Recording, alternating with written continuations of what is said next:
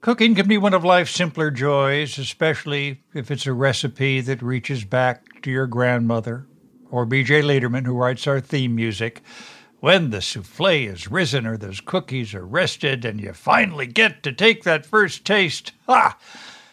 Unless, of course, that recipe comes from an elected official. Our next guest took the time to test a number of real recipes that come from senators and representatives, or those of your grandparents or great grandparents. He is Bennett Rea, author of the blog Cooking with Congress, and joins us now from Claremont, California. Thanks so much for being with us. Uh, thank you for having me, Scott. Tell us about a couple of these dishes and, and should we look out for them? I would say do not try these at home, perhaps. Two of my favorites slash least favorites of the past year would yeah. be anniversary horseradish salad uh, by Representative Glenn English and uh, milk toast by Representative Emmett O'Neill.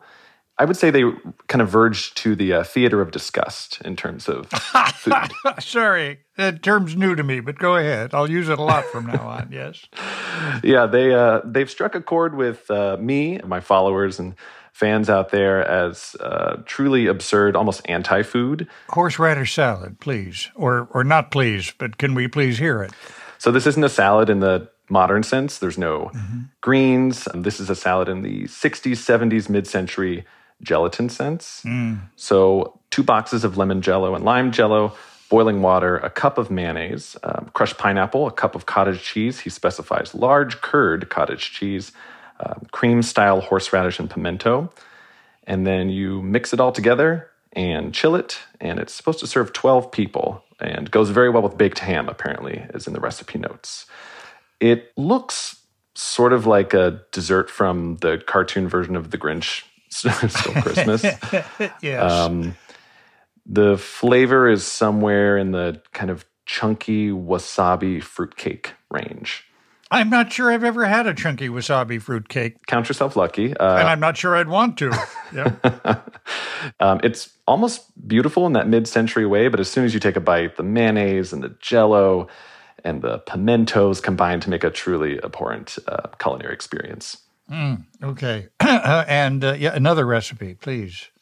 Milk toast. Yeah. So this is actually where the term milk toast came from, like M I L Q U E toast, mm-hmm. um, because the dish is weak and insipid. I can confirm that uh, based on this old recipe, which is essentially six pieces of bread toasted hard, uh, according to the recipe. And then mm-hmm. you pour hot boiling milk over those six pieces, put a pat of butter on it, sprinkle some red pepper and salt, and call it a day. Why? I mean, what, what, what do you think some of these recipes reveal about uh, public officials? The absurdity. You know, politicians are so they're usually so conscious of everything they say and yeah. everything they do, and they're so politic, and then they'll just offer up diabetic cucumber salad as their favorite food. It felt very out of character. They reveal that they might have inhuman taste buds. I salute your patriotism, but I wonder why don't you try recipes from French or Indian politicians? They might be a little more promising. My wife has been telling me to do more recipes that she can actually stomach. So, but for now, I've been uh, really fascinated with what seems to be the last bastion of unity between Republicans and Democrats, which is these recipes and their taste buds. Find that very moving. Bennett Rea is author and chef of the blog Cooking with Congress. Thanks very much and uh, bon appetit. Thank you, Scott.